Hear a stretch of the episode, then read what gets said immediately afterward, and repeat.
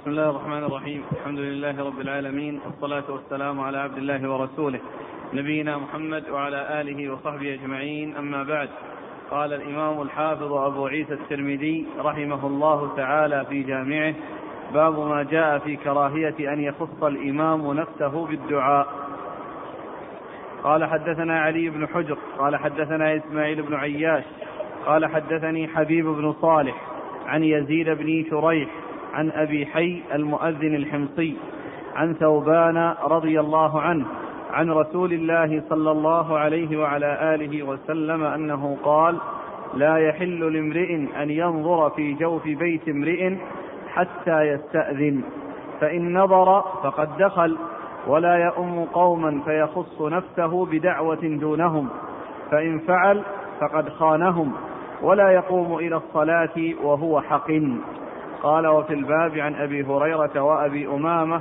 رضي الله عنهما قال أبو عيسى حديث ثوبان حديث حسن. بسم الله الرحمن الرحيم. الحمد لله رب العالمين وصلى الله وسلم وبارك على عبده ورسوله نبينا محمد وعلى آله وأصحابه أجمعين. أما بعد فيقول الامام أبو عيسى الترمذي رحمه الله في جامعة باب إذا أما قوما فلا يخص نفسه بدعاء دونهم. كراهية أن يخص الإمام نفسه بالدعاء. باب كراهية أن يخص الإمام نفسه بالدعاء.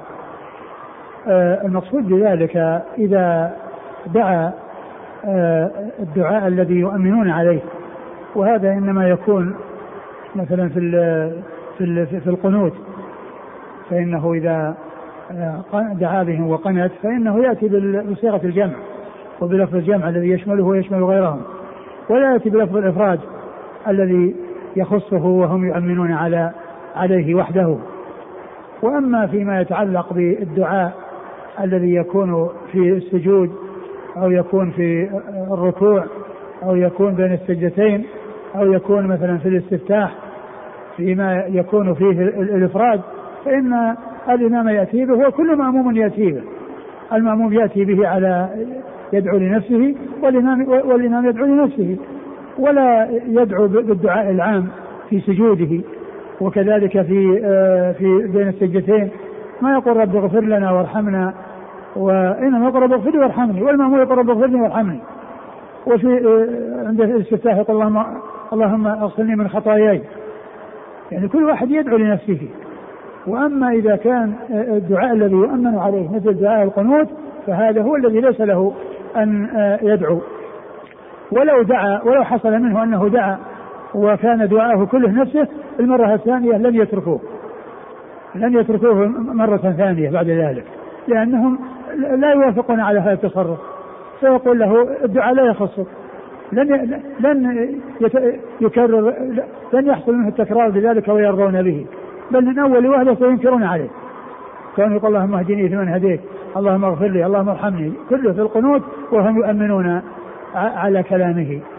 هذا هو الذي لا يصلح ولا يليق. أما الدعاء الذي في الصلاة فالمأموم يدعو لنفسه والإمام يدعو لنفسه ويأتي بلا ضمير الإفراد وقد جاءت السنة بذلك.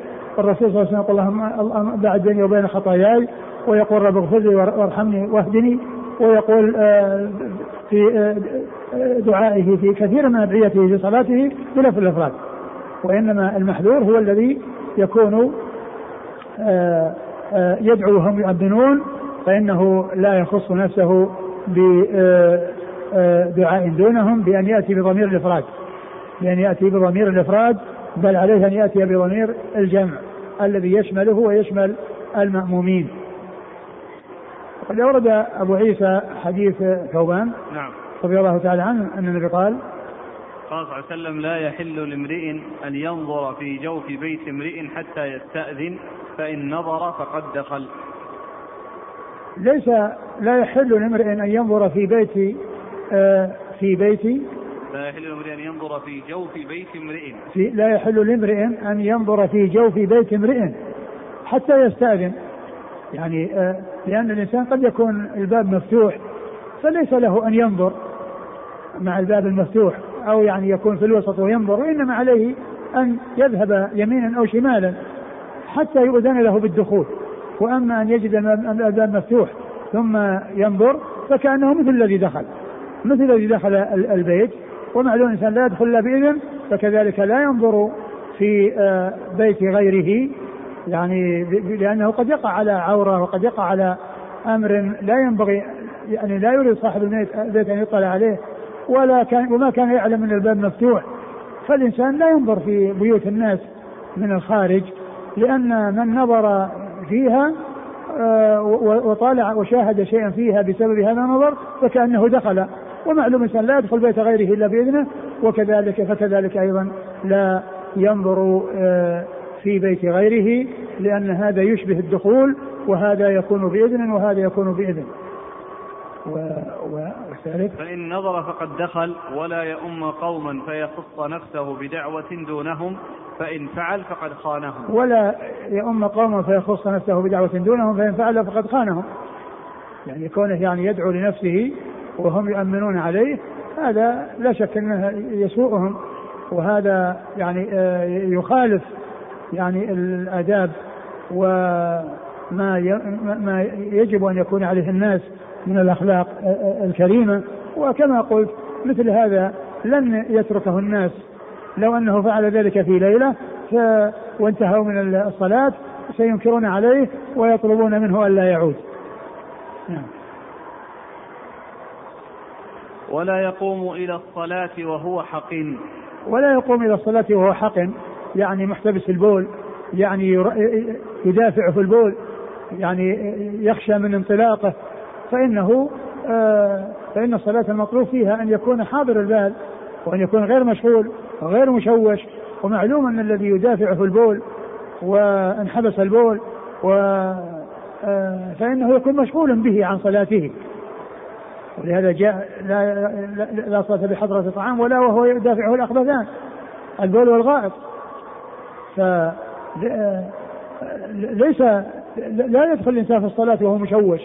بسبب احتقان البول أو احتقان احتباس الغائط وإنما عليه إذا كان سيشوش ذلك عليه في صلاته أن يقضي حاجته ويتوضأ ويصلي وهو وهو هادئ البال وهو مرتاح البال ليس مشوشا. نعم. قال حدثنا علي بن حجر. علي بن حجر ثقة أخرجه البخاري ومسلم والترمذي والنسائي. عن إسماعيل بن عياش. إسماعيل بن عياش هو صدوق أو في روايته عن أهل بلده. صدوق. في, رواية. في روايته عن أهل بلده مخلط عن غيرهم. نعم وهو هنا يروي عن أهل بلده. نعم. أخرجه البخاري في رفع اليدين. أخرجه البخاري في رفع اليدين وأصحاب السنة. عن حبيب بن صالح. عن حبيب بن صالح وهو ثقة. أخرج له. أبو داود والترمذي وابن ماجه. أبو داود والترمذي وابن ماجه. عن يزيد بن شريح.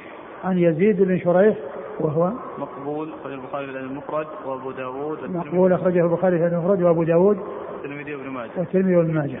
عن أبي حي المؤذن الحمصي. عن أبي حي المؤذن الحمصي وهو صدوق أخرج البخاري في المفرد وأبو داود والترمذي وابن ماجه. صدوق أخرج البخاري في المفرد والترمذي البخاري في المفرد وأبو داود. وأبو داود والترمذي وابن ماجه. عن ثوبان. عن ثوبان مولى رسول الله صلى الله عليه وسلم وحديثه أخرجه أصحاب الكتب الستة. البخاري في المفرد ومسلم وأصحاب البخاري الذي المفرد ومسلم وأصحاب السنة الآن ثلاث نواهي الأول واضح فيه عدم الحل لكن الثاني والثالث الأول هو لا يحل لامرأ لامرئ أن ينظر في جوف بيت امرئ حتى يستأذن. أي نعم. لكن الثاني لا يؤم قوما فيخص نفسه. وكذلك يعني لا يفعل يعني آه، آآ ليس له أن يفعل ذلك يعني في في آه، آه، مثل القنوت. وأما كونه يخص نفسه بين بين السجدتين وفي الاستفتاح وفي السجود يقول رب اغفر لي فهذا هو الأصل.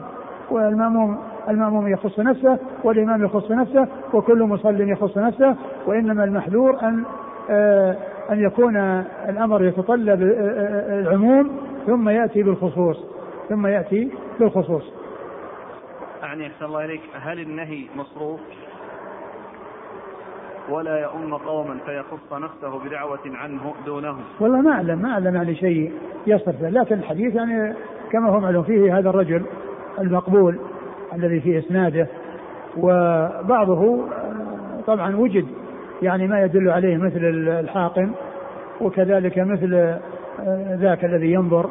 الذي ينظر مثل له له شواهد مثل الذي ينظر من من من ثقب الباب أو من شقوق الباب لأن هذا من جنسه. لأنه ليس له أن ينظر يعني في بيت غيره لأن هذا لا شك أنه قد يقع على أمر ليس للإنسان أن ينظر إليه.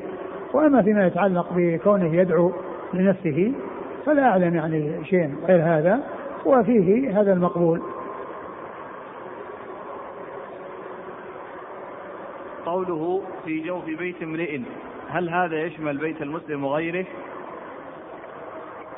اللفظ عام. أقول لفظ عام. قال وفي الباب عن أبي هريرة. أبو هريرة عبد الرحمن عبد الرحمن بن صخر الدوسي صاحب رسول الله صلى الله عليه وسلم وأكثر الصحابة حديثا.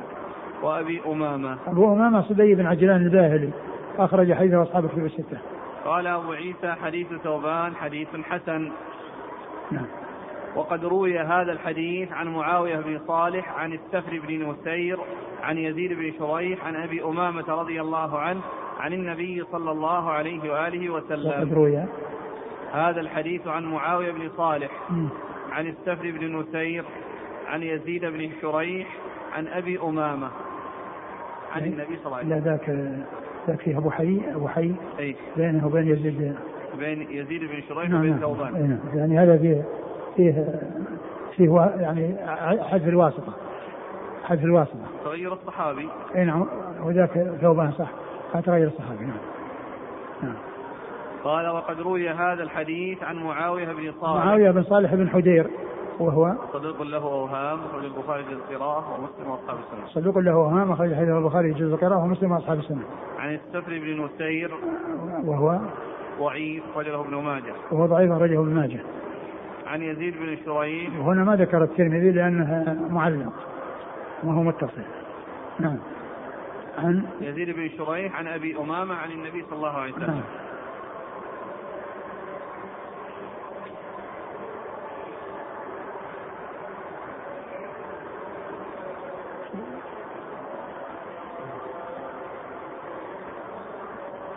قال وروي هذا الحديث عن يزيد بن شريح عن أبي هريرة رضي الله عنه عن النبي صلى الله عليه وسلم.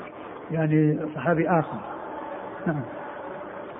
وكأن حديث يزيد بن شريح عن أبي حي المؤذن عن ثوبان في هذا أجود إسنادا وأشهر. نعم.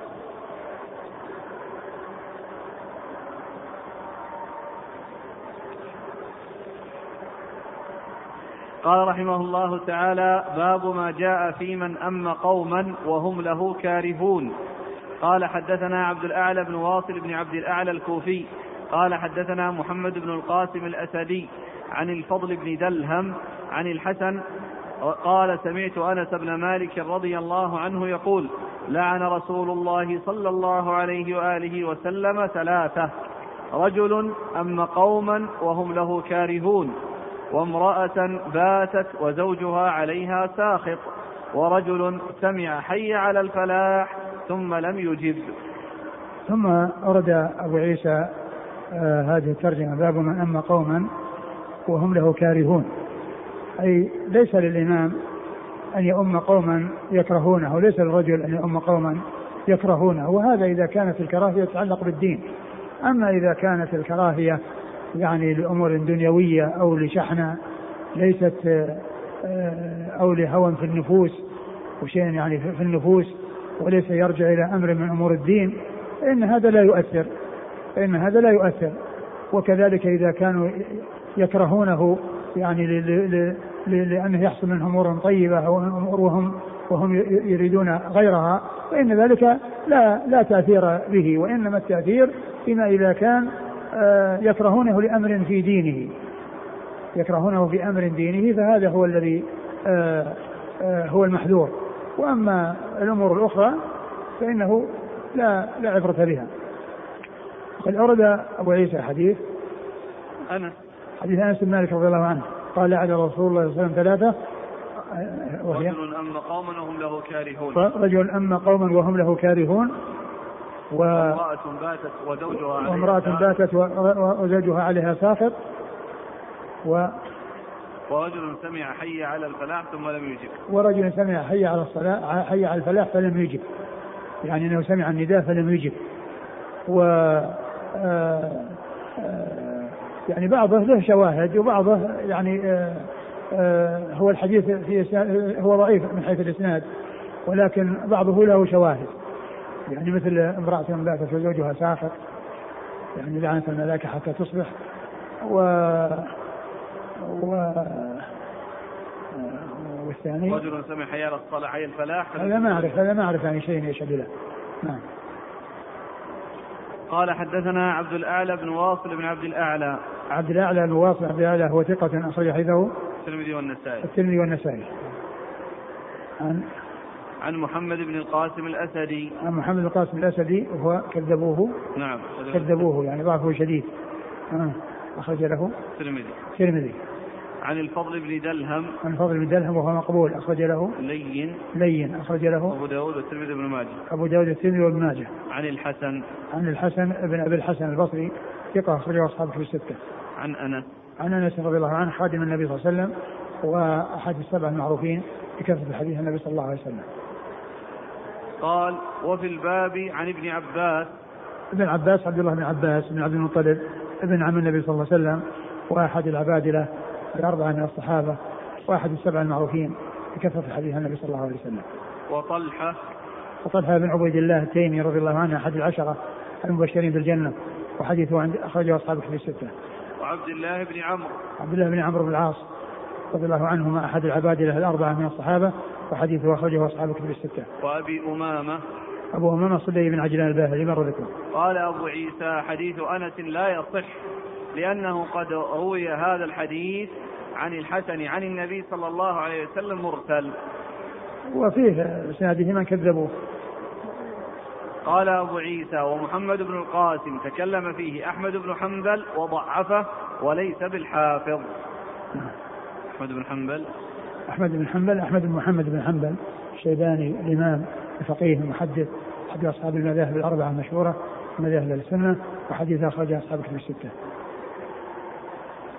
وقد كره قوم من أهل العلم أن يؤم الرجل قوما وهم له كارهون فإذا كان الإمام غير ظالم فإنما الإثم على من كرهه يعني معنى ذلك أنه إذا كانت الكراهية يعني ليست في محلها بأن لم يكن أمر يتعلق بالدين وإنما لحزازة النفوس وشيء في النفوس فإن الذي كرهه هو الظالم يعني في آه، في كراهيته هو الظالم في كراهيته. إذا كان يعني آه، كره من أجل يعني الكراهية ليست في أمر يتعلق بالدين وإنما في أمور دنيوية وأمور لا عبرة بها فإن فإن فإنه هو مظلوم والذي كرهه هو الظالم. نعم. وقال أحمد وإسحاق في هذا إذا كره واحد أو اثنان أو ثلاثة فلا بأس أن يصلي بهم حتى يكرهه أكثر القوم. وهذا يعني إذا كان وهذا إذا كان في أمور الدنيا كما هو معلوم إذا كان الناس كلهم اتفقوا على كراهيته أو كلهم بينه وبينه يعني حزازات وأن يعني معناه أنها كل له به علاقة والعلاقة سيئة وأنه يسيء إلى هذا وإلى هذا وإلى هذا فكونه يصلي بهم. ولو كان في أمور الدنيا وكلهم يكرهون لما فيه من من الإيذاء لهم أو لما يحصل بينه وبين أفرادهم أو أكثرهم من فإنه لا لا يصح يصلي بهم وإنما عليه أن يبتعد. نعم.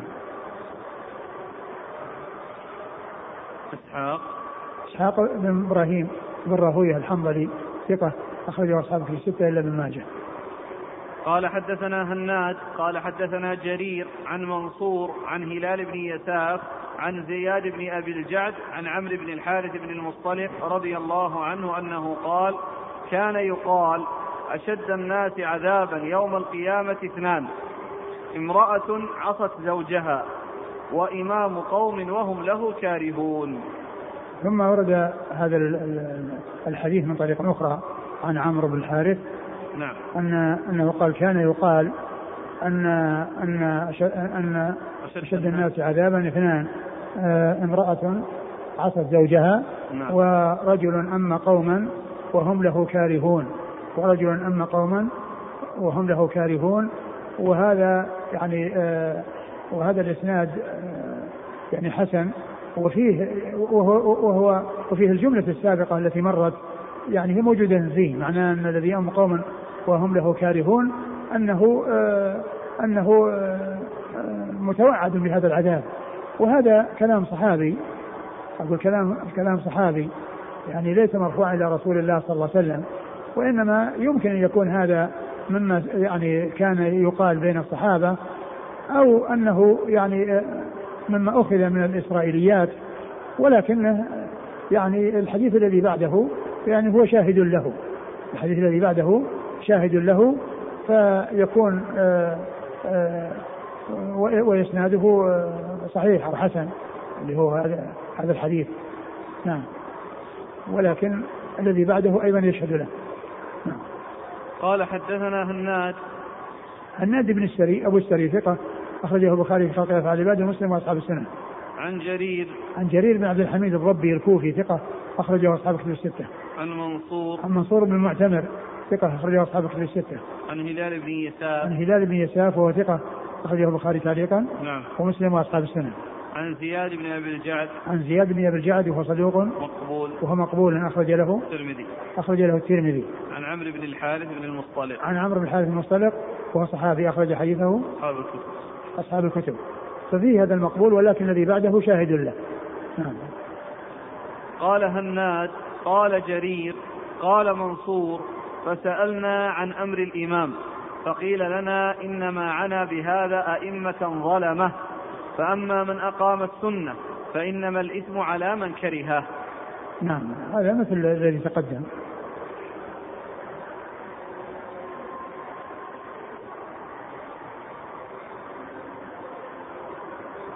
قال حدثنا محمد بن إسماعيل قال حدثنا علي بن الحسن قال حدثنا الحسين بن واقد قال حدثنا أبو غالب قال سمعت أبا أمامة رضي الله عنه يقول قال رسول الله صلى الله عليه وآله وسلم ثلاثة لا تجاوز صلاتهم آذانهم العبد الآبق حتى يرجع وامرأة باتت وزوجها عليها ساخط وإمام قوم وهم له كارهون. الذي مضى إيش الاثنتين؟ خصلتين. امرأة عصت زوجها نعم وإمام قوم يعني هاتان هاتان الخصلتان التي مرت في ذاك هي موجودة في هذا وفيه زيادة العبد الآبق. وفيه وفيه زيادة العبد الآبق هو الثالث. و و و و وهذا شاهد للذي تقدم يعني الذي فيه الرجل المقبول. وأما العبد الآبق فايضا جاءت الأحاديث الكثيرة في في بيان الوعيد. عليه وبيان خطره وأن ذلك عظيم. الحاصل أن هذا الحديث مع الحديث الذي قبله يعني يشهد بعضهما لبعض وفيه أن الذي أما قوما وهم له كارهون جاء في الحديثين فيكون ذلك ثابتا ولكن الأمر كما إذا كان ظالما أما إذا كان الظلم من غيره فإن الإثم على الظالم الذي هو المأموم الذي كره بغير حق. اذا يبقى العبد الآبق حتى يرجع. أي هذا ثابت جاء في احاديث كثيره. قال حدثنا محمد بن إسماعيل. محمد بن إسماعيل هو البخاري. أخرج حديثه الترمذي والنسائي. عن علي بن الحسن عن علي بن الحسن بن شقيق وهو ثقة أخرج له أصحاب الكتب أصحاب الكتب الستة. عن الحسين بن واقد. عن الحسين بن واقد وهو صدوق. ثقة له أوهام وهو ثقة له أوهام أخرج له. البخاري تعليقا ومسلم وأصحاب البخاري تعليقا ومسلم وأصحاب السنة. عن أبي غالب. عن أبي غالب وهو كان آه وهو إيش؟ بعد ذلك سيأتي قال حزور حزور نعم. نعم. وهو؟ صدوق يخطئ. وهو صدوق يخطئ أخرج له. البخاري في المفرد وأصحاب السنة. البخاري في المفرد وأصحاب السنة. عن أبي أمامة. عن أبي أمامة صدي بن العجلان الباهلي وقد مر بكم. قال أبو عيسى هذا حديث حسن غريب من هذا الوجه. وأبو غالب اسمه حزور. نعم.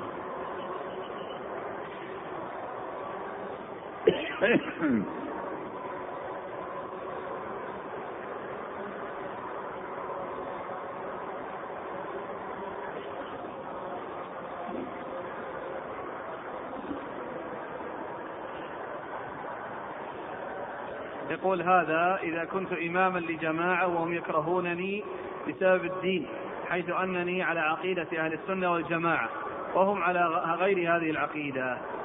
أنت على حق وهم على باطل.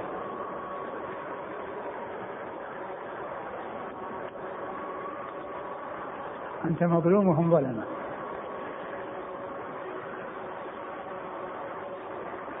يشير الأخ إلى أن هذا من أمثلة ما مر معنا أن الترمذي يؤخر الحديث الصحيح ويقدم الحديث الضعيف. فأخر هذا الحديث حديث أبي أمامة. ثلاثة لا تجاوز صلاتهم آذانهم. نعم. قدم الحديث الذي هذا من أمثلته. هذا اللي سبق أن مر بنا مثال. لكن لا يقال أن هذه طريقة وأنه يعني آه أنه يبدأ بالحديث الضعيف ويأتي قد يبدأ بحديث صحيح. يعني ما هي مضطردة؟ لا لا يقال إنها مضطردة.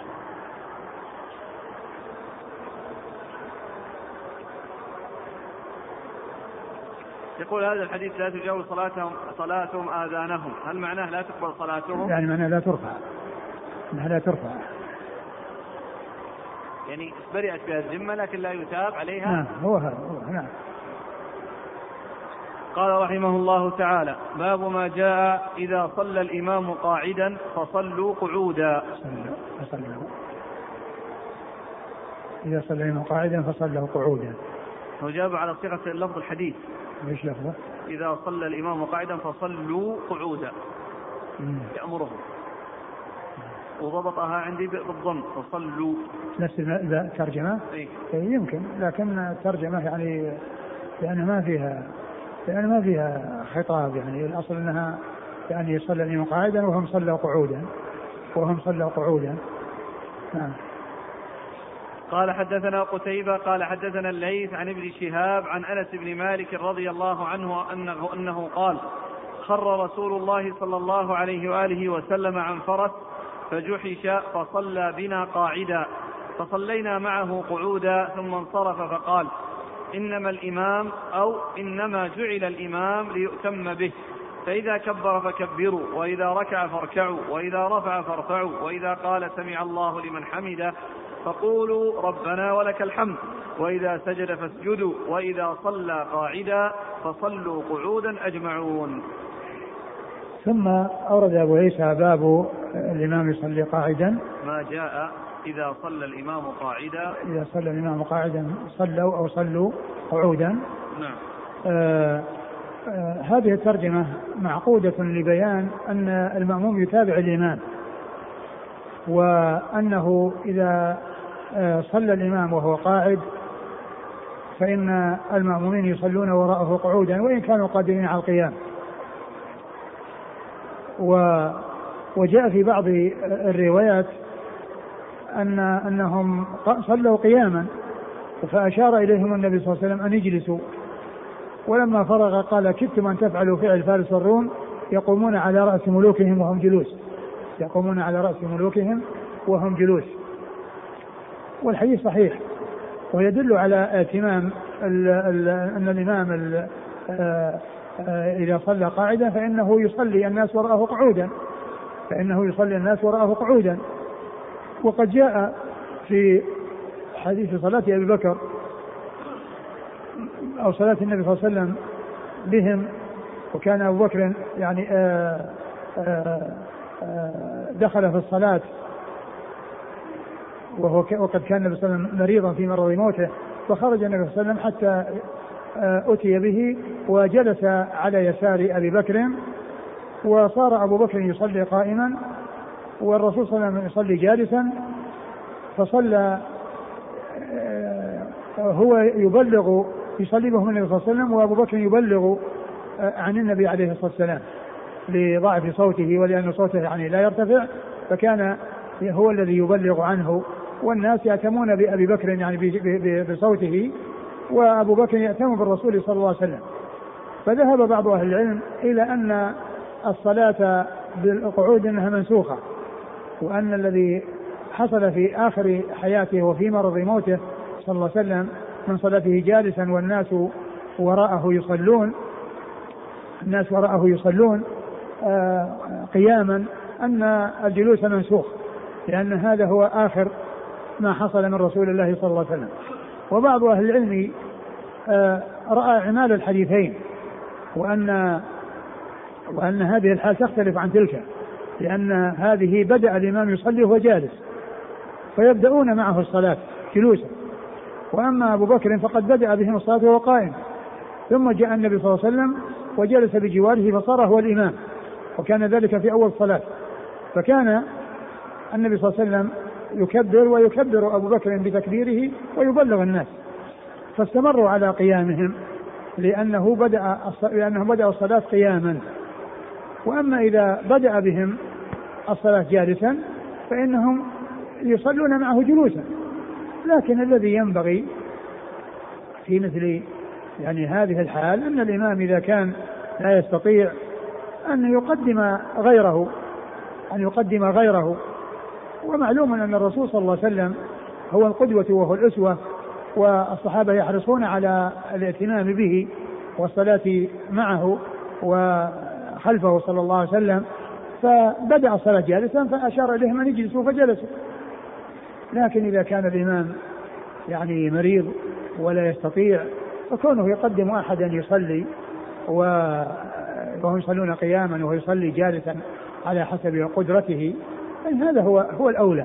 وإن حصل فإن ذلك يصح كما جاء ذلك عن رسول الله صلى الله عليه وسلم في هذه القصة. الحاصل أن بعض العلماء قال أن القعود منسوخ وأن الصلاة لا تكون عن قيام ممن كان قادرا على القيام ومن أهل العلم من رأى أن الحديث هذا يؤخذ به وذلك فيما إذا ابتدأ الصلاة جالسا فإنهم يبتدئون الصلاة معه جلوسا نعم. عن أنس يقول خر رسول الله صلى الله عليه وسلم عن فرس فجحش. سقط عن فرس صلى الله عليه وسلم فجحش يعني تألم شقه يعني جنبه. فصار لا يستطيع القيام بسبب هذا هذه الإصابة التي حصلت له من ذلك السقوط من الفرس. جحش شقه يعني أصيب شقه فتأثر وتألم فصار لا يستطيع أن يصلي قائما عليه الصلاة والسلام. فصلى جالسا وصلى وصلى الناس بصلاته. صلى الله عليه وسلم. قال فصلى بنا قاعدا فصلينا معه قعودا ثم انصرف فقال إنما الإمام أو إنما جعل الإمام ليؤتم به. يعني ف وكان يعني كما جاء في بعض الروايات أنهم صل بدأوا قياما. كما كما هو كما يعرفون أن من قدر يقدر على القيام لا يصلي جالسا. فالرسول علم أنهم قائمون فأشار إليهم أن يجلسوا فجلسوا. وقال بعد ذلك إن كنتم أن تفعلوا فعل والروم وقال إنما جعل الإمام ليؤتم به فإذا كبر فكبروا وإذا ركع فاركعوا وإذا قال سمع الله لمن حمده فقولوا ربنا ولك الحمد. وهذا يدلنا على أن المأموم يقول ربنا ولك الحمد ما يقول سمع الله لمن حمده. لأن لو كان يقول سمع الله لمن حمده لقال النبي صلى الله عليه وسلم وإذا قال سمع الله لمن حمده فقولوا سمع الله لمن حمده. وإذا قال سمع الله لمن حمده فقولوا سمع الله لمن حمده. وإذا سجد فاسجدوا وإذا صلى قاعدا فصلوا قعودا أجمعون. فصلوا قعودا أجمعون. وأجمعون هذا يرجع إلى صلوا اللي هو الفاعل. لا يرجع إلى قعودا الذي هي منصوبة والتي هي حال. فهي يعني تأكيد للضمير وليس تأكيدا لجلوسا آه، آه، التي هي الحال. قال حدثنا قتيبة قتيبة بن سعيد بن جميل بن طريف البغلاني ثقة أخرج له أصحاب كتب الستة. عن الليث الليث بن سعد المصري ثقة فقيه أخرج له أصحاب كتب الستة. عن ابن شهاب عن ابن شهاب محمد بن مسلم بن عبيد الله بن شهاب الزهري ثقة أخرج له أصحاب كتب الستة. عن أنس عن أنس رضي الله عنه وهو خادم النبي صلى الله عليه وسلم وأحد السبعة المعروفين بكثرة الحديث عن النبي عليه الصلاة والسلام وهذا من الرباعيات عند الترمذي بين الترمذي وبين رسول الله صلى الله عليه وسلم أربعة أشخاص.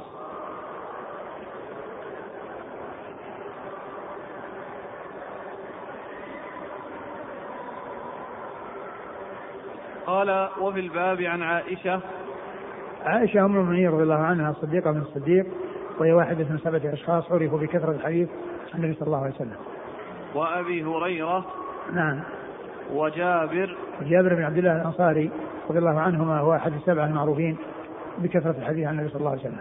وابن عمر. وابن عمر أيضا كذلك.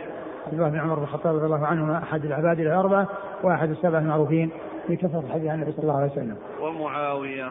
ومعاوية بن أبي سفيان رضي الله عنه أخرج حديث أصحاب كتب الستة.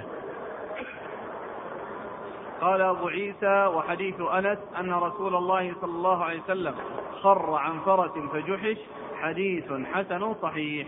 نعم. يقول الأخ يستدل بعض أهل العلم بهذا الحديث على أن الإمام إذا لم يأتي ببعض السنن فالمأموم لا يأتي بها اقتداء بالإمام. هل هذا الاستدلال صحيح؟ والآخر يقول مثل ما, ما وجه الاستدلال؟ ما هو ما هو وجه الاستدلال؟ ما في ما في شيء يدل ما في شيء يدل على هذا. أقول ما في أقول ما ما في شيء يظهر أنه يدل على أن الإمام يعني ترك السنن وأن المأموم يتركها تبعا له. الحديث ما جاء للمتابعة متابعة الإمام والإقتداء به.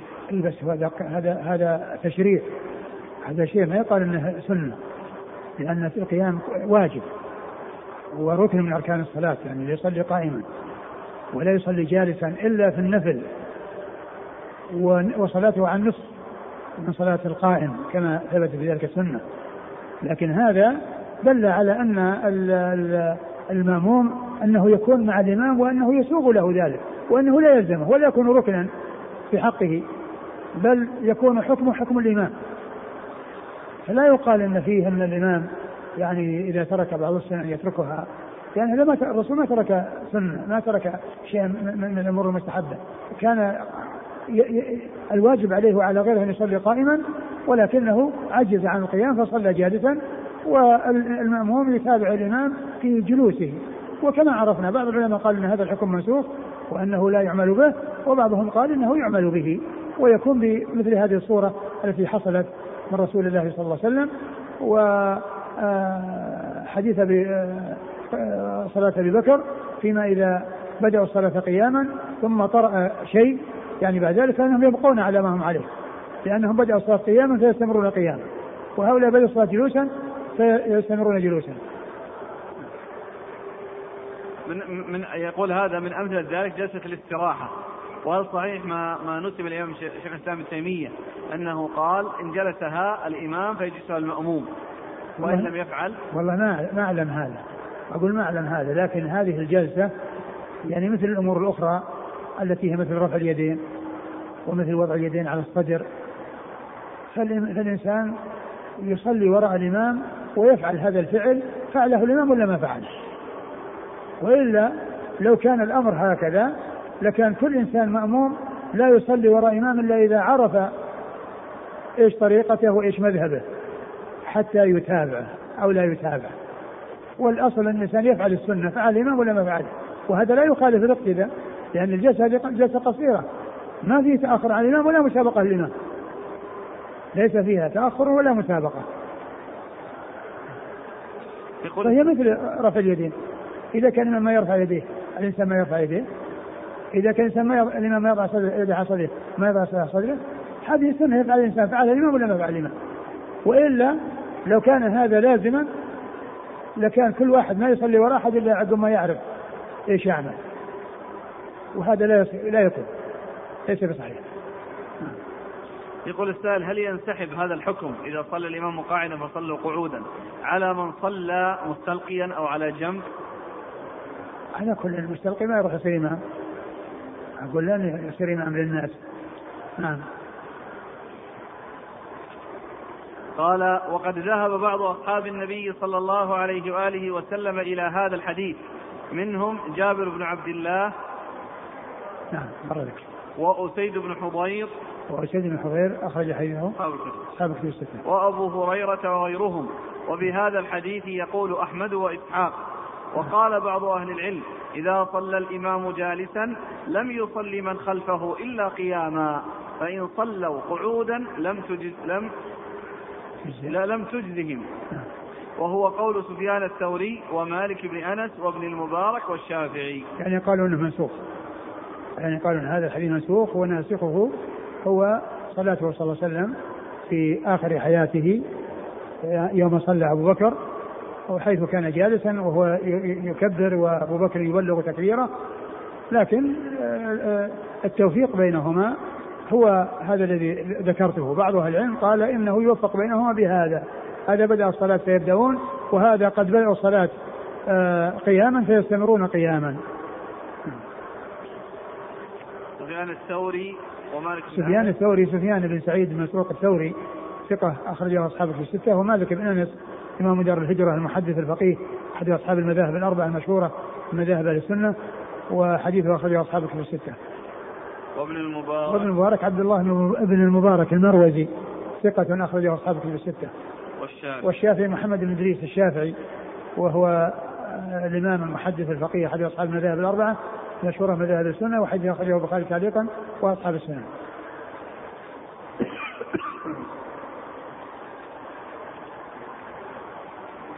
قال رحمه الله تعالى باب منه قال حدثنا محمود بن غيلان قال حدثنا شباب بن سوار عن شعبة عن نعيم بن أبي هند عن أبي وائل عن مسروق عن عائشة رضي الله عنها أنها قالت صلى رسول الله صلى الله عليه وآله وسلم خلف أبي بكر رضي الله عنه في مرضه الذي مات فيه قاعدا.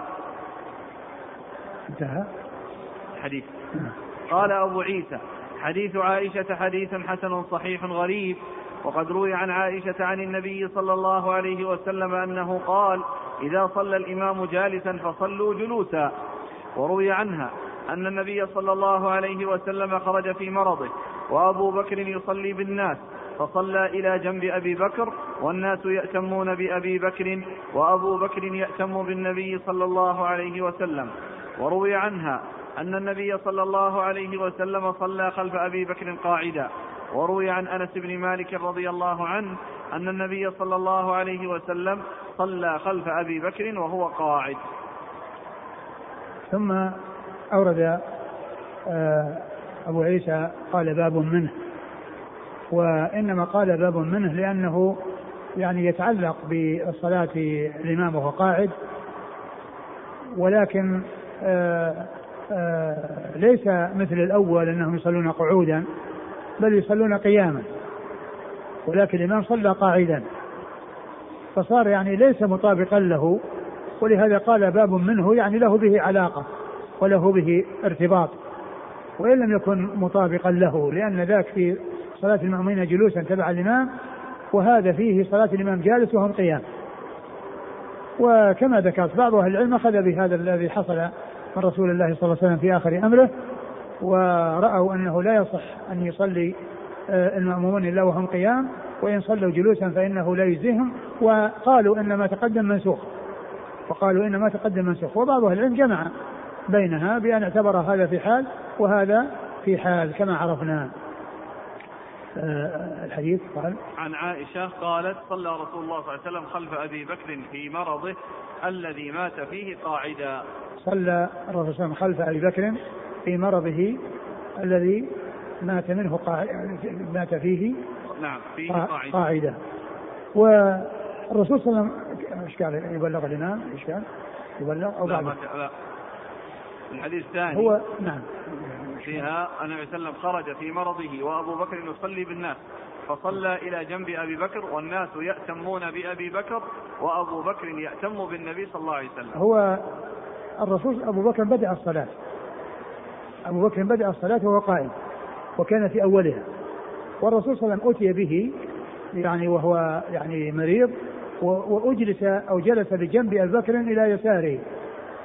يعني بحيث يعني تحول أبو بكر إلى أن يكون مأموما. وأبو بكر والنبي صلى الله عليه وسلم هو الإمام.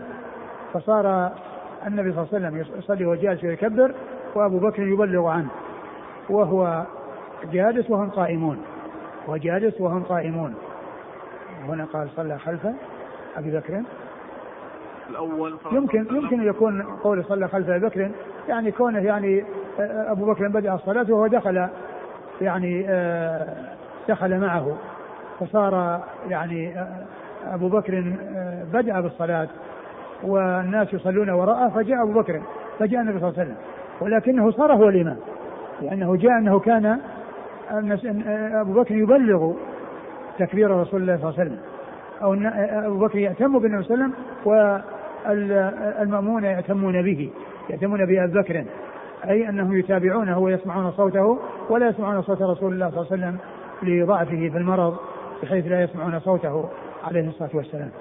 قال حدثنا محمود بن غيلان. يكون ذكر أنه صلى خلفه يعني معناه أنه بدأ بالصلاة وهو جاء ولكنه تحول إلى أن كان هو الإمام عليه الصلاة والسلام. فيكون ذكر أنه خلفه باعتبار البداية وبعد ذلك تحول وكان هو الإمام. نعم. حدثنا محمود بن غيلان. محمود بن غيلان ثقة أخرجه أصحاب كتب الستة إلا أبا داود. عن شبابة بن سوار. شبابة بن سوار هو ثقة أخرجه أصحاب ثقة أخرجه أصحاب كتب الستة. عن شعبة. عن شعبة بن الحجاج الواسطي ثم البصري ثقة أخرجه أصحاب كتب الستة. عن نعيم بن أبي هند. عن نعيم بن أبي هند وهو ثقة أخرجه البخاري تعليقا ومسلم وأبو داود في المراسيل والترمذي والنسائي بن ماجه. ثقة أخرجه البخاري تعليقا نعم. ومسلم وأبو داود في المراسيل والترمذي والنسائي وابن ماجه. عن أبي وائل. عن أبي وائل وهو شقيق بن سلمة. ثقة أخرجه أصحاب كتب الستة. عن مسروق. عن مسروق بن الأجدع ثقة أخرجه أصحاب كتب الستة. عن عائشة. عن عائشة رضي الله عنها وقد مر ذكرها. قال أبو عيسى حديث عائشة حديث حسن صحيح غريب. نعم. وقد روي عن عائشة عن النبي صلى الله عليه وسلم أنه قال إذا صلى الإمام جالسا فصلوا جلوسا. يعني هي روت. يعني ذاك الحديث الذي الذي تقدم ولهذا قال يعني في الباب عن عائشة. نعم. وروي عنها أن النبي صلى الله عليه وسلم خرج في مرضه وأبو بكر يصلي بالناس فصلى إلى جنب أبي بكر. والناس يأتمون بأبي بكر وأبو بكر يأتم بالنبي صلى الله عليه وسلم. وهذا يبين آه، أن الرسول هو الإمام عليه الصلاة والسلام وهو جالس. وأبو بكر قائم والناس وراءه قائمون. وراءه والناس وراءه يعني يصلون وهم قائمون. والن... نعم. المأمون يصلون وراءه وهم قائمون. والنبي صلى الله عليه وسلم هو الذي صلى جالسا فدل على أن الرسول صلى الله عليه وسلم هو الإمام. وأما قول صلى خلف أبي بكر فيحمل على يعني كون أبو بكر بدأ الصلاة وهو جاء ودخل وتحول بعد ذلك إذا كان إماما. قال وروي عنها أن النبي صلى الله عليه وسلم صلى خلف أبي بكر قاعدا نعم اللي هو هذا هذا القسم نعم وروي عن أنس بن مالك أن النبي صلى الله عليه وسلم صلى خلف أبي بكر وهو قاعد. نعم يقول الأخ ما وجه الغرابة في الحديث؟ قال حسن صحيح غريب. آه، يعني يبدو ان الغرابه يعني من جهة إنه جاء من طريق واحد. إنه من طريق واحد. وهذا قاله الترمذي في آخر حديث في صحيح رواه البخاري في آخر صحيحه وهو حديث غريب. لم يأتي إلا من طريق واحد. والترمذي خرجه وقال عند تخريجه حديث حسن صحيح غريب. هو حديث كلمتان حبيبتان للرحمن خفيفتان على اللسان ثقيلتان في الميزان. سبحان الله وبحمده سبحان الله العظيم. فإنه رواه عن أبي هريرة رواه أبو هريرة ورواه عن أبي هريرة أبو زرعة بن جرير ورواه عن أبي زرعة القعقاع وهكذا إسناد واحد. فقال عنه حديث صحيح حسن صحيح غريب. يعني معناه أنها جاء من طريق واحد. قال حدثنا عبد الله بن أبي زياد قال حدثنا شباب بن سوار قال حدثنا محمد بن طلحة عن حميد عن ثابت عن أنس رضي الله عنه أنه قال صلى رسول الله صلى الله عليه وآله وسلم في مرضه خلف أبي بكر قاعدا في ثوب متوشحا به. ثم ورد أبو عيسى حديث أنس وأنه صلى النبي صلى الله عليه وسلم هو أشار إليه والتلميذ قال وروي عن أنس بن مالك. نعم هذا هو هذا الذي هو هذا الذي ساقه بالإسناد. آه نعم. صلى الله عليه وسلم في ثوب متوشحا به يعني ملتحفا به. نعم قال حدثنا عبد الله بن أبي زياد. عبد الله بن أبي زياد هو؟ صدوق خير أبو داود والترمذي بن ماجه. صدوق خير أبو داود والترمذي بن ماجه. عن شباب بن سوار عن محمد بن طلحة. شباب بن سوار مر ذكره. محمد بن طلحة هو؟ صدوق له أوهام. صدوق له أوهام أخرج له. أصحاب الكتب إلا النسائي في مسند علي. أخرج أصحاب الكتب الستة إلا النسائي فأخرج له في مسند علي فقط. عن حميد. عن حميد بن أبي حميد الطويل. ثقة أخرجه أصحاب الكتب الستة. عن ثابت. ثابت بن أسلم البناني ثقة أخرجه أصحاب كتب الستة. عن أنس رضي الله عنه وقد مر ذكره. قال أبو عيسى هذا حديث حسن صحيح. قال وهكذا رواه يحيى بن أيوب عن حميد عن ثابت عن أنس. يحيى بن أيوب هو؟ الصدوق ربما أخطأ الصدوق ربما أخطأ أخرجه أصحاب كتب الستة. وقد رواه غير واحد عن حميد عن أنس لم يذكروا فيه عن ثابت. ومن ذكر فيه عن ثابت فهو أصح. وحميد يروي عن أنس. يروي عن أنس ويروي عن ثابت نعم.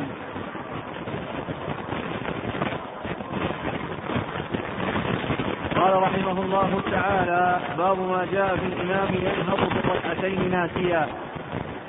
قال حدثنا أحمد بن هشيم قال أخبرنا ابن أبي ليلى عن الشعبي. قال صلى بنا المغيرة بن شعبة رضي الله عنه. فنهض في الركعتين فسبح به القوم وسبح بهم. فلما صلى بقية صلاته سلم ثم سجد سجدتي السهو وهو جالس. ثم حدثهم أن رسول الله صلى الله عليه وآله وسلم فعل بهم مثل الذي فعل. ثم ورد أبو عيسى باب في الرجل. في الإمام ينهض بالركعتين ناسيا. في الإمام ينهض من الركعتين ناسيا. فالمقصود من الركعتين يعني بعد أن صلى الركعتين يعني نسي التشهد الأول نسي التشهد الجلوس التشهد الأول فقام. فإنه إذا استتم قائما فإنه يستمر ولا يرجع. وأما إذا كان لم يستتم فإنه يرجع. وهو قد استتم ذكر حديث المغيرة بن شعبة أنه صلى بهم فقام من الركعتين فسبح الناس به فسبح بهم. يعني سبحوا ليرجع. وسبح بهم لي لي لي ليتبعوه. يعني معناه أنه يعني عرف يعني ماذا يريدون. وبعد ذلك يحدثهم. وبعد ذلك يحدثهم بالذي يعلمه عن رسول الله صلى الله عليه وسلم. فهم سبحوا لي لي ليرجع لأنه ترك التشهد وهو سبح بهم ليلحقوا به. ليلحقوا به وأنه عالم بما لاحظوه عليه وبما أدركوه عليه ولكن آه، فيه حكم آخر. وهو أنه لا يرجع إذا استتم قائما. فلما صلى آه، لما سلم سجد سجدتين للسهو ثم أخبرهم بأنه فعل مثل الذي فعله رسول الله صلى الله عليه وسلم. يعني معناه أنه إذا قام من الركعتين واستتم قائما فإنه يستمر ويسجد للسهو. يستمر في صلاته ويجبر ما فات بسجود السهو بسجدتين بسجدتين. وقد جاء في هذا الحديث أنه سجد بعد السلام. وجاء في حديث عبد الله بن بحينه أنه لما قام من الركعتين فسلم فسجد قبل أن يسلم. سجد قبل أن يسلم. والعلماء منهم من قال إنه في جميع السهو إن سجد قبل السلام فهو صحيح وإن سجد بعد السلام فهو صحيح ولكن الأولى أن يفعل فيما قبل السلام ما جاء عن رسول الله صلى الله عليه وسلم وما كان بعد السلام ما جاء عن رسول الله صلى الله عليه وسلم. فإذا كان السهو عن نقص فإنه يسجد له قبل السلام. وإذا كان عن زيادة فإنه يسجد له بعد السلام.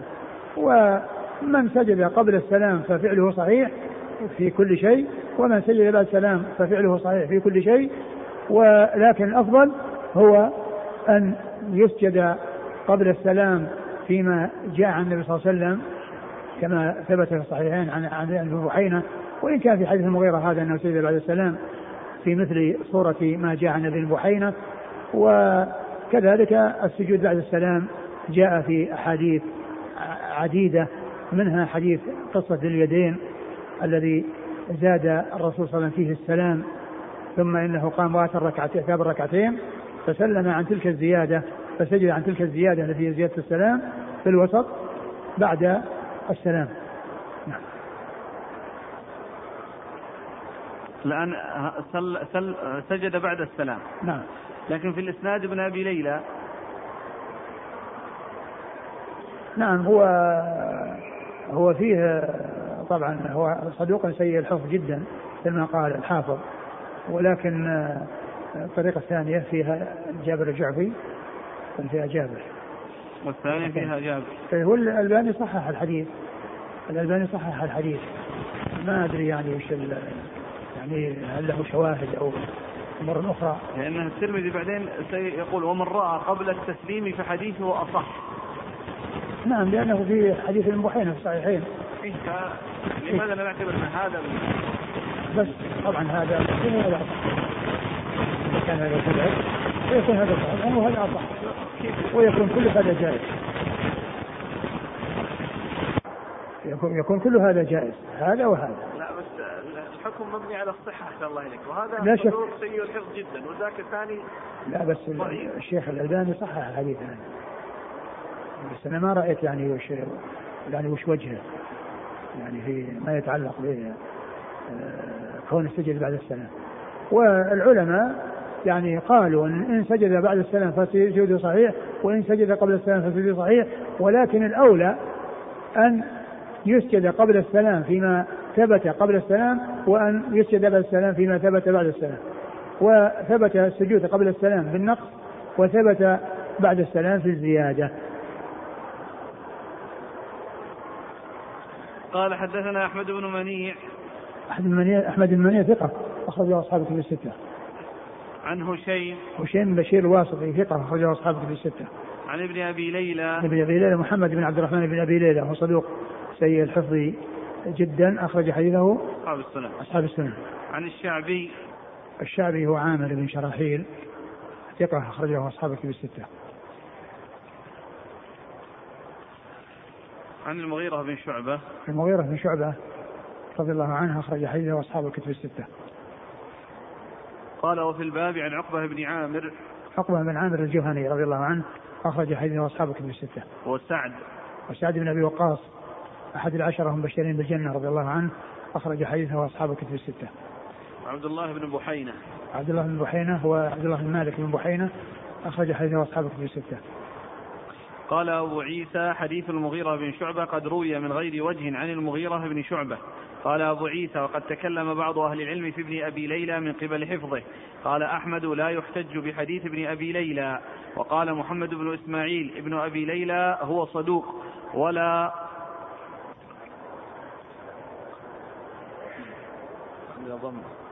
ولا أروي عنه لأنه لا يدري صحيح حديثه من سقيمه. وكل من كان مثل هذا فلا أروي عنه شيئا. محمد, محمد إسماعيل هو البخاري.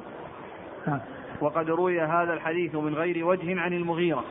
رواه سفيان عن جابر عن المغيرة بن شبيل عن قيس بن أبي حازم عن المغيرة بن شعبة. سفيان هو الثوري.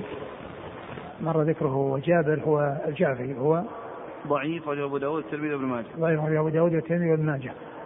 عن المغيرة بن شبيل. عن المغيرة بن شبيل وهو ثقة أخرجه أصحاب السنن. ثقة أخرجه أصحاب السنن. عن قيس بن أبي حازم.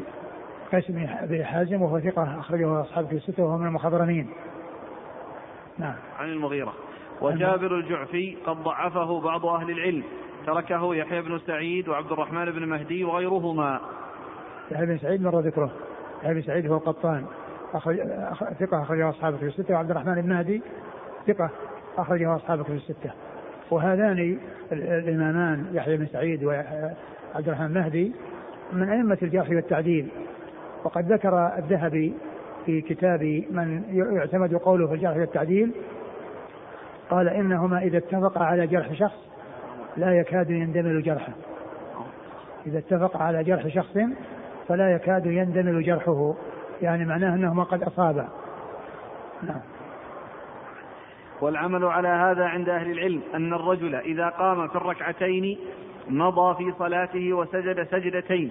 منهم من رأى قبل التسليم ومنهم من رأى بعد التسليم ومن رأى قبل التسليم فحديثه أصح لما روى الزهري ويحيى بن سعيد الأنصاري عن عبد الرحمن الأعرج عن عبد الله بن بحينة.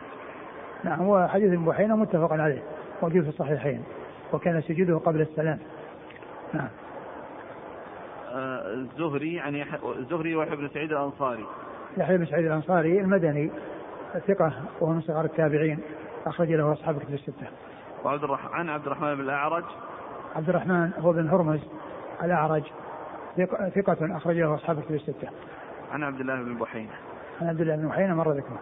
قال حدثنا عبد الله بن عبد الرحمن قال أخبرنا يزيد بن هارون عن المسعودي عن زياد بن علاقة قال صلى بنا المغيرة بن شعبة فلما صلى ركعتين قام ولم يجلس فسبح به من خلفه فأشار إليهم أن قوموا فلما فرغ من صلاته سلم وسجد سجدتي السهو وسلم وقال هكذا صنع رسول الله صلى الله عليه وسلم. فلما فرغ؟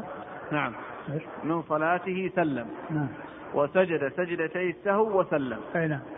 ثم ورد حديث ثم ذكر حديث مغيرة من طريق أخرى وفيه أنه سلم قبل السلام سجد قبل سجد سلم بعد السلام و وسلم بعد ذلك. يعني كما هو معلوم الإنسان إذا سلم سجد بعد. السلام يسلم. إذا سجد بعد السلام فإنه يسلم. فيكون يسلم مرتين. مرة يعني قبل السلام ومرة بعد السلام مرة قبل سجود السهو ومرة بعد سجود السهو لكن بدون تشهد. ما يتشهد بعد سجود السهو. ما يتشهد بعد سجود السهو وإنما يسلم بدون تشهد. نعم.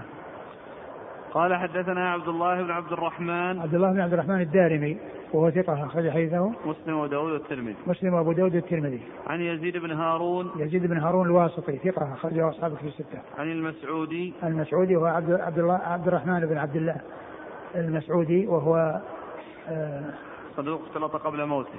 صدوق اختلط قبل موته. أخرجه البخاري تعليقا وأصحاب السنة. أخرجه البخاري تعليقا وأصحاب السنة. عن زياد بن علاقة. عن زياد بن علاقة وهو ثقة أخرجه أصحاب الكتب. ثقة أخرجه أصحاب الكتب. الستة عن المغيرة. عن المغيرة رضي الله عنه وقد مر ذكره. قال أبو عيسى هذا حديث حسن صحيح وقد روي هذا الحديث من غير وجه عن المغيرة بن شعبة عن النبي صلى الله عليه وسلم. وهذا هو الذي فيه يعني ثبوت أقول ثبوت الحديث حديث المغيرة. وإن كان فيه فيه الجعفي وفيه ابن أبي ليلى. لأن هذا الطريق يعني هو طريق السليم. نعم. وفيه السجود بعد السلام. انتهى الباب. والله أعلم. وصلى الله وسلم وبارك على عبده ورسوله نبينا محمد وعلى آله وأصحابه أجمعين.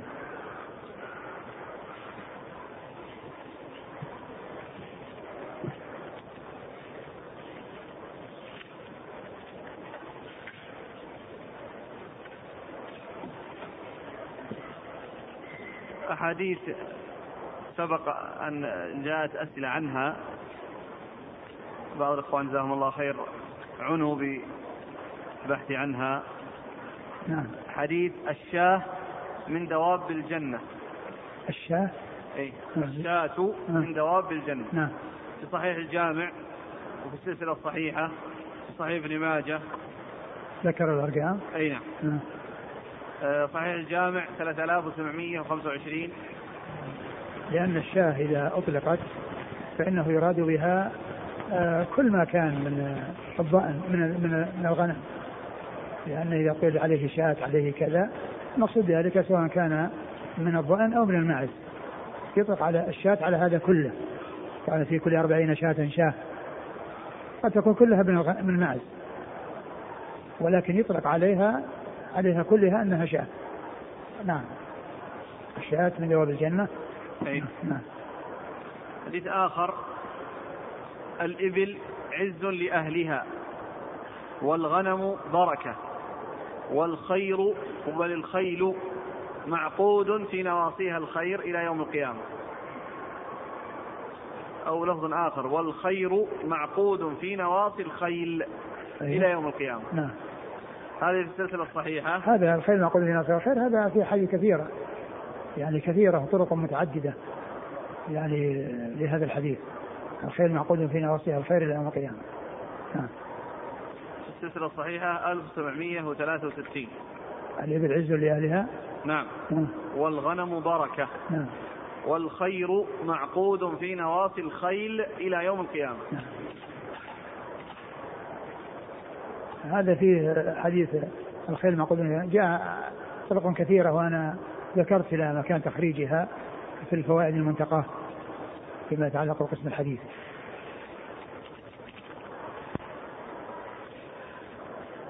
اتخذوا الغنم فإنها بركة. يعني هذا مثل ذاك اللي راح الغنم بركة. السلسلة الصحيحة 773 نعم.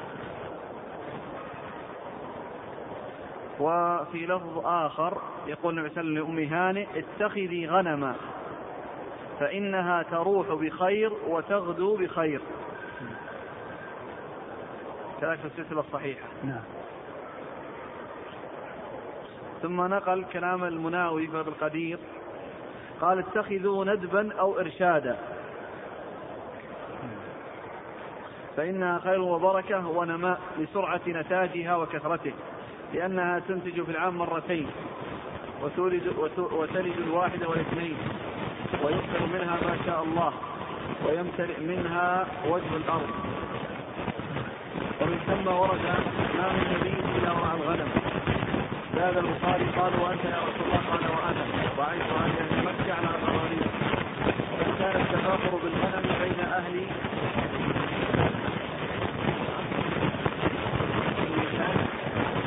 اللسان معروفا من قديم الزمان نفس ما يشهد بذلك. أشبه تشهد بذلك قصائد فحول الشعراء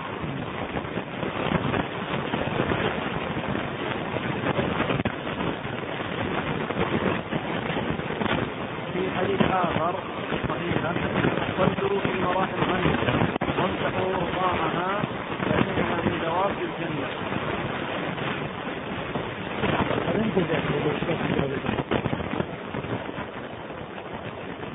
ثم هذا الأخ ذكر أحاديث في أن فوق كل بعير شيطان. فوق كل بعير شيطان.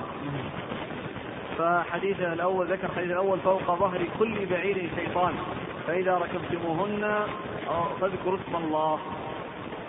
في صحيح ابن خزيمة قال الألباني حسن. وحديث إن الإبل خلقت من الشياطين وإن وراء كل بعير شيطانا. هو ذكر الله كما هو معلوم يكون عند ركوب كل مركوب.